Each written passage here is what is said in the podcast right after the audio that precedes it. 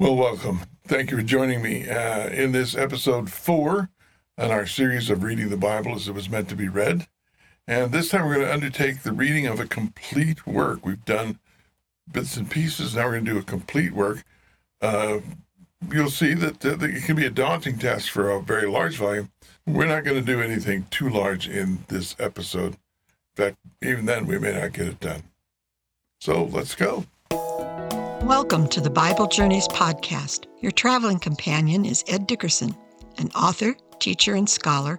He holds a master's degree in religious education from Andrews University. As you explore together, you'll learn tools and techniques that illuminate Scripture, renew your faith, and brighten your journey.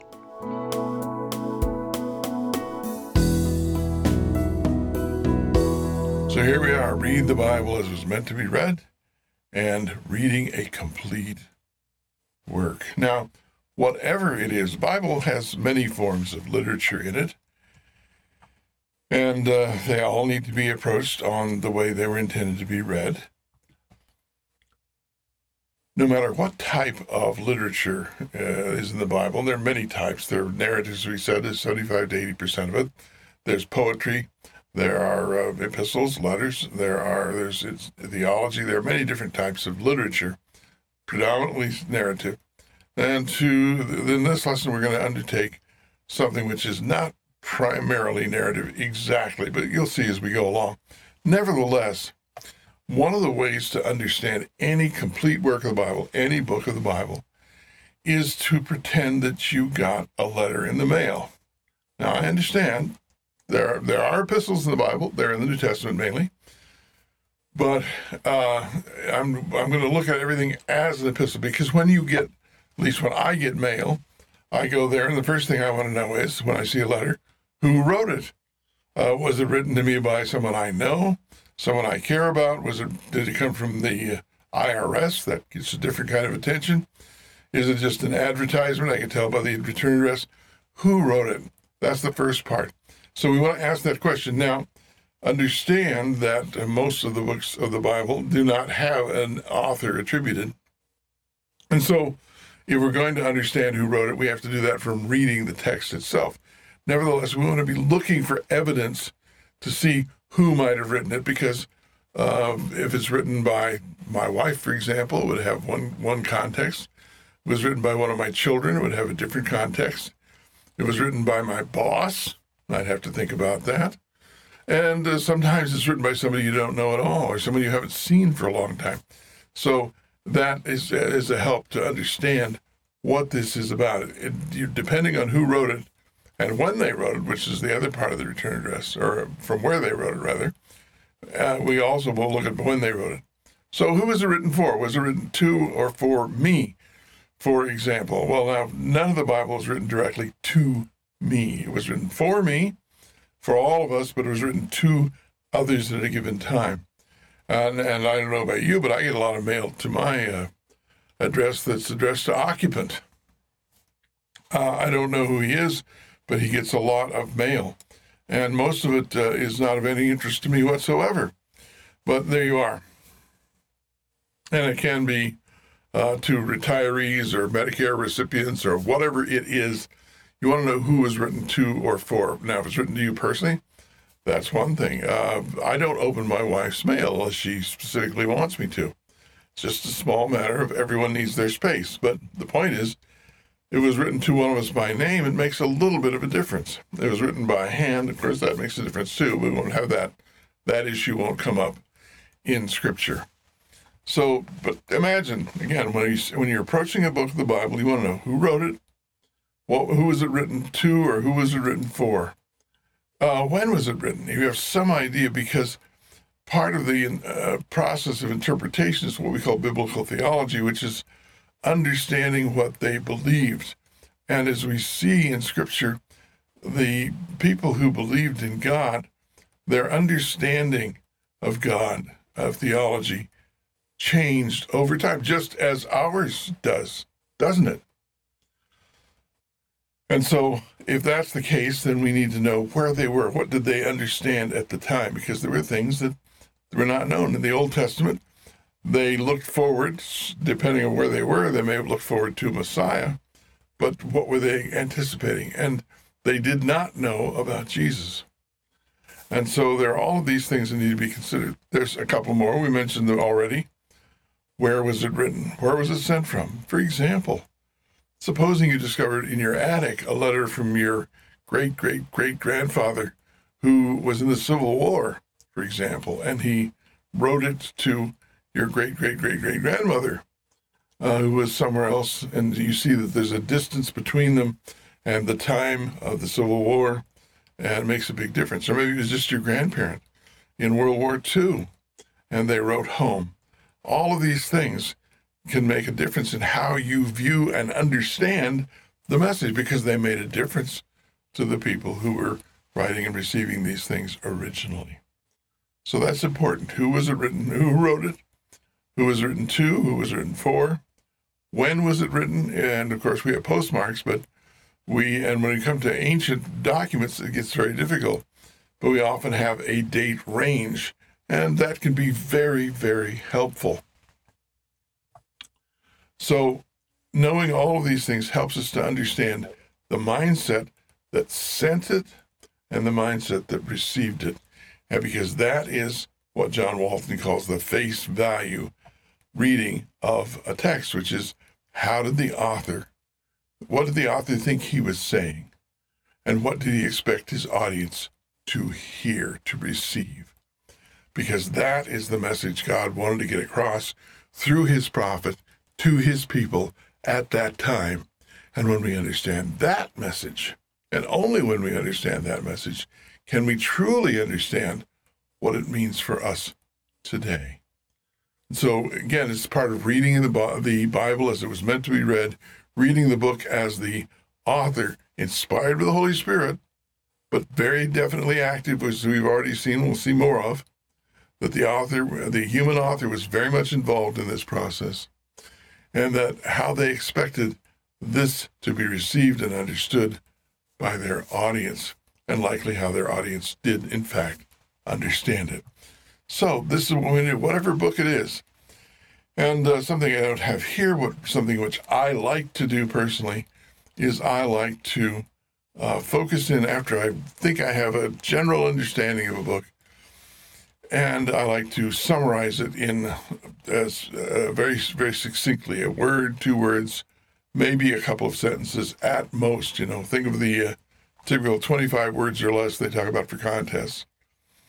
And so, um, for example, uh, the book Hebrews, uh, it's, uh, there's one word that sums up Hebrews better. There's a better priest and a better temple with a better sacrifice. Everything in Hebrews shows how Jesus and his sacrifice and his time on earth was better than the Old Testament system. It was the fulfillment of it, but it was also better than. So, better, if you read Hebrews, you think, ah, this is all about better. It helps to understand that book. It gives you a guidance. Same thing is true of any book of the Bible. If we can, if we can boil it down to a small description, then we have a general idea. It is not going to give us all the details, but it will give us the direction we're headed. And uh, the, someone said, you know, we steer by the stars, not because we hope to reach them, but because they tell us which way to go. Well, we steer by this summary, not because uh, we think it encompasses everything that's possible, but because it gives us a general uh, trajectory of the book. All right. And then what did he uh, what did he write and why did he write it? And these things again must be derived from the text, but much of it will have to be derived from the text in many cases, most cases. So we're going to start with something that we can at least approach because this can be daunting. If you talk about Isaiah, 66 chapters, um, and there are several main divisions in Isaiah. So, uh, you know, it's not that simple. You have to, it takes a good long while to get the answers to these questions. And it's worth it, don't misunderstand me. But if you're just starting out, when you're beginning this process, it's very daunting to do that. It's only after you experience success in doing this in smaller passages that you begin to appreciate and and uh, Actually, I get excited about the prospects of studying something longer and larger. And so, what we're going to do is we're going to read Philemon. This is not a book that uh, probably you've spent a lot of time on. It's a very short book, only 25 verses in the English translation. We're going to read Philemon as it was meant to be read. No, it's not a history book, it's not a narrative, although there is narrative within it. But it's just something that we can begin to comprehend in a couple of these podcasts. We can get a good handle on this book and its face value. Meaning, Philemon is an epistle, which simply means a letter. Uh, and uh, to get an idea from the Greek, an epistle is a message that is sent, a letter that is sent. An apostle is someone who is sent with a message. So you can see the similarity in the words there an epistle. So it's a letter. And that works very well with my little paradigm of you received mail and looking at the return address and so forth. But that still is applicable even to works which are not letters because it has the same characteristics. It's written from someone to someone and so forth. Now, we mentioned this already. Most of the Bible is story. 75 to 80% of the Bible is narrative. It is not epistles but and there are but there are quite a few of them in the New Testament. Um, so most of the Bible is story, but much of the New Testament, if you just numerically count the books, not the words, because you have uh, in the Gospels and Revelation you have uh, many many words comparatively. Some of the epistles are very short, just as some of our letters are very short. And uh, at some point, we'll get to the fact that many of these letters are what are called occasional writings. Uh, we do this all the time. We just don't call it that. If you send a birthday card and a message, that's an occasional writing. If you send a get well card, that's an, that's an occasional writing. Something occasioned it an illness, a birthday, an anniversary, a marriage, a death. You may send a sympathy card. All of the graduation present, all of these things are occasions, and they are occasions which cause us to write in many cases. So, occasional writings, many of the epistles are in fact occasional writings. They are answers to questions or problems in one of the churches. And in some ways, Philemon is an, is an occasional writing, although not most like most of the others. But most of the New Testament is letters, if you look at it numerically. And letters, of course, can contain narrative. Here's what we did last week contain uh, narrative, perspective narratives of the future. Here's what we're going to do when we come to visit you. Um, here's my plans for college or whatever it is. Uh, it can be a narrative of, of one sort or another. There can be poetry. We often share things that matter to us, and especially love letters tend to have things like poetry in them, you know, lyrics to songs and so forth. And uh, so we find that also in, in the New Testament epistles. And of course, there can be theology. We find that especially in Hebrews, which I already mentioned, and in the book of Romans. But there's theology sprinkled throughout many of the books. It's just that it's not they're not pure theology or not primarily theology. And that is true of Philemon. It's not primarily theology. It's certainly not poetry. There is a minimal narrative. It's only 25 verses, so there's not room for much narrative. But it has its own function. We're going to look at that. And Philemon has one really great virtue it's short. And when we start out, you want to start out with things that are short and easy. You get better and you, get to the point where you can do these things much more rapidly. But that doesn't happen at first. It's like if you learn to drive a car with a manual transmission, you know, you have to put in the clutch and press on the brake, and then you shift and, and you let off the brake and you let, you let out the clutch, and then get some speed, you know, press the accelerator and so forth. And when you first do that, it's like, oh man, this is so complicated. And it takes, you know, uh, all of your concentration just to get to start smoothly. And there are many things like that. That when you first, the first time you do it, it just it's very complicated. The first time you make a chord on your guitar, for example, there are lots of things like that. The first time you're, you're just figuring out how to do it, and but as time goes on, if you get uh, adept at driving manual transmission, you don't even think about it. You just do it. And so you, the same thing can happen very much with uh, Bible study and learning to read the, the Bible as meant to be read. And that is over time, these things become automatic. They become habits of mind, and you automatically do these things. You start reading a text, you don't say to yourself who wrote it, but you're looking for that. That's the first thing you go looking for. The same is true, again, in many activities. And so that's what we're going to be doing here. We're going to get started with something nice and easy. It's like driving that manual shift around the block, not through traffic where it gets to be very demanding, but around the block, uh, or maybe just around a parking lot. You know, that's the way you learn these things. Do something small and short and easy to get the techniques and the, and the uh, uh, basic tools under your belt. And once you do that, then you can do more ambitious things. So that's where we're going to start right here. And a letter of Philemon, especially, but many of the New Testament letters, uh, the letters in the Greco Roman world of the first century, make some of this extremely easy for us because uh, we, for example, might put the return address at the top and say, Dear so and so. But um, the first century, they always started out with who was writing it and who they were writing to. That really makes our job a lot easier. Another good reason to start with an epistle. I, uh, Paul, a prisoner of Christ Jesus, and Timothy, our brother, to Philemon, our beloved brother and fellow worker, and to Apphia, our sister, and to Archippus, our fellow soldier, and to the church in your house. Grace and to you and peace from God our Father and the Lord Jesus Christ. So here we are. This is the opening three verses of the uh, epistle to Philemon. And the first question is who wrote it? Well, we see there, highlighted blue. Uh, or that's obviously not for those on radio.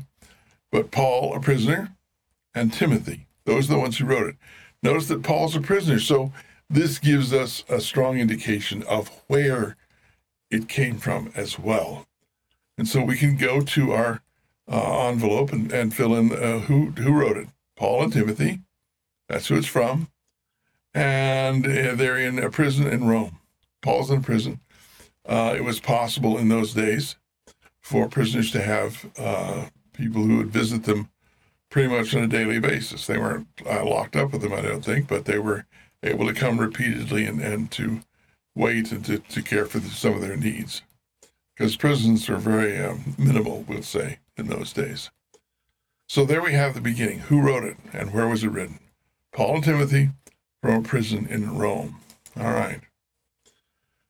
To Philemon, our beloved brother and fellow worker, and Apphia, our sister, and Archippus, our fellow soldier. Now, interestingly, Archippus means master of horse. This would be the guy who was in charge of the stables. It could be a, a pro- proper name that someone was just named Archippus. Um, like we named someone Taylor, for example, and of course a tailor is also a trade, you know, person who sews and so forth. Well, Archippus, it could just be a name, but it could it could be that he actually was the master of horse, the one who looked after the horses in Philemon, Philemon sorry, Philemon's uh, household because he has a household and he owns slaves. Philemon is not poor, he's well to do. And he might well have had a number of horses and stables. And Archippus might, that might be his name, but it might be he's the one who takes care of the horses in Philemon's household. So he would be a person of some importance. And the church in your house. And again, when we talk about houses in the uh, New Testament, we, our idea of a house church is somebody in a bungalow or a two story home in a suburb or something like that, maybe even an apartment. Uh, the Roman household usually, when we, especially when we see somebody like uh, uh, Philemon, who has uh, has a number of people in his house, so he has slaves and so forth, or Priscilla and Aquila, and many of these people were well to do, and they would have what we would probably call a villa it would be an enclosed compound with several buildings and dwellings, and people would the the servants would live there, the slaves would there, not necessarily the same people, uh, and they would have uh, lodgings for their friends, and their friends were not just simply acquaintances like we think. Their friends would be people like the accountant and the lawyer and so forth, the friends uh, in the New Testament era of someone who was a householder were their uh, business confidants. They were their people who knew their intimate details and so forth. So a house church in the first century was quite a few people very very often. So we have who wrote it, and now we know who's written to. Philemon, Apphia, and Archippus. All right. That's who it was written to or for. So we can fill that in in our little diagram. Was written by Paul and Timothy and from a prison in Rome and is written to Philemon, Apphia, and Archippus. And we know it was written about AD 57 to AD 65. That's the time that uh, Paul was in prison. He was martyred in 65, I believe. So it is. We know that it's roughly 30 to 40 years after the crucifixion, somewhere in that time period. So we know it was fairly fairly close. And again, and for ancient dates, that's pretty good. That's not bad to be within that time range. So this is the salutation. We just read that Paul, a prisoner of Christ Jesus, and Timothy, our brother, and so forth. And then he says, Grace to you and peace from our God, God our Father and the Lord Jesus Christ. That is the salutation. That's the first part. So we can fill in most of this. Here he says, I thank my God always, making mention of you in my prayers, because I hear of your love and of the faith which you have toward the Lord Jesus and toward all the saints. And I pray that the fellowship of your faith may become effective through the knowledge of every good thing which is in you for the sake of Christ. For I have great joy, I have had great joy in your love, because the hearts of the saints have been refreshed through you, brother. And look at what this means. This is the affirmation. He's affirming that Titus is a, a beloved person and is a stalwart in the faith, and he wants to make this clear that he understands this and appreciates it. Therefore, though I have confidence in Christ to order you to do what is proper, yet for the love's sake, I, I uh, sake I rather appeal to you, since I am such a person as Paul, an old man, and now also a prisoner of Christ Jesus. That's the appeal. And most of this letter is going to be an appeal that is made from Paul to Philemon. I appeal to you for my son Onesimus, whom you affirmed in my imprisonment, who previously was useless to you, but now is useful to both you and to me. I have sent him back to you, in person, that is, sending my very heart, whom I wanted to keep with me, so that in your behalf he might be at my service in my imprisonment for the gospel. But I did not want to do anything without your consent, so that your goodness would not be in effect by compulsion, but of your own free will.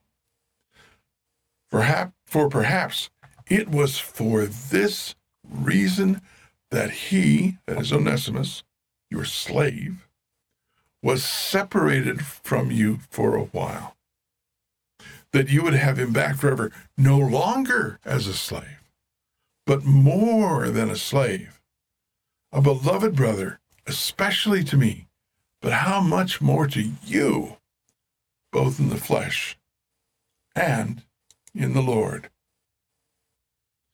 If then you regard me as a partner, accept him as you would me. But if he has wronged you in any way, or owes you anything, charge that to my account. I, Paul, have written this with my own hand. I will repay it. Not to mention to you that you owe to me even yourself, own self as well. Yes, brother, let me be benefit, let me benefit from you in the Lord. Refresh my heart in Christ. Having confidence in your obedience, I write to you, since I know that you will do even more than what I say. At the same time, also, prepare me a guest room, for I hope that through your prayers I will be given to you. Epaphras, my fellow prisoner in Christ Jesus, greets you, as do Mark, Aristarchus, and Luke, my fellow workers. The grace of the Lord Jesus Christ be with your spirit. There it is. We did this one quick reading through, and we do this is the way to approach it with a, a what uh, Mortimer Adler called a pre-reading. We just go through it and get the feel for the whole thing. Clearly, this is an occasional writing. It was occasioned by the fact that Onesimus, who was a slave, had apparently run away from Philemon. And Paul now is returning Philemon with this message. It's a very interesting thing when you think about it. And that's the whole point. We're not going to be able to do it anymore in this session, but I want you to look at it. And in the next podcast, we'll get down to how do we understand this, see all the details. There's a lot of things going on in here that are under the surface. And how does this matter to us today in our own Christian walk? And just as a, a, hint, I'm going to point out that, you know, many people say the Bible approves of slavery. Does it look to you like the Bible approves of slavery here because he says, I'm sending him back to you as a slave? What do you derive from this? Where do you what do you what do you get from this? I'd like to look at that in more detail and let's see if we can maybe complete this in the next podcast. Well, I hope you'll join me then, and I hope that you find your own treasures as you embark on your own Bible journeys. If you've gained something from this discussion, please be sure to share it with someone because those who join our Bible journeys here can become our traveling companions for eternity.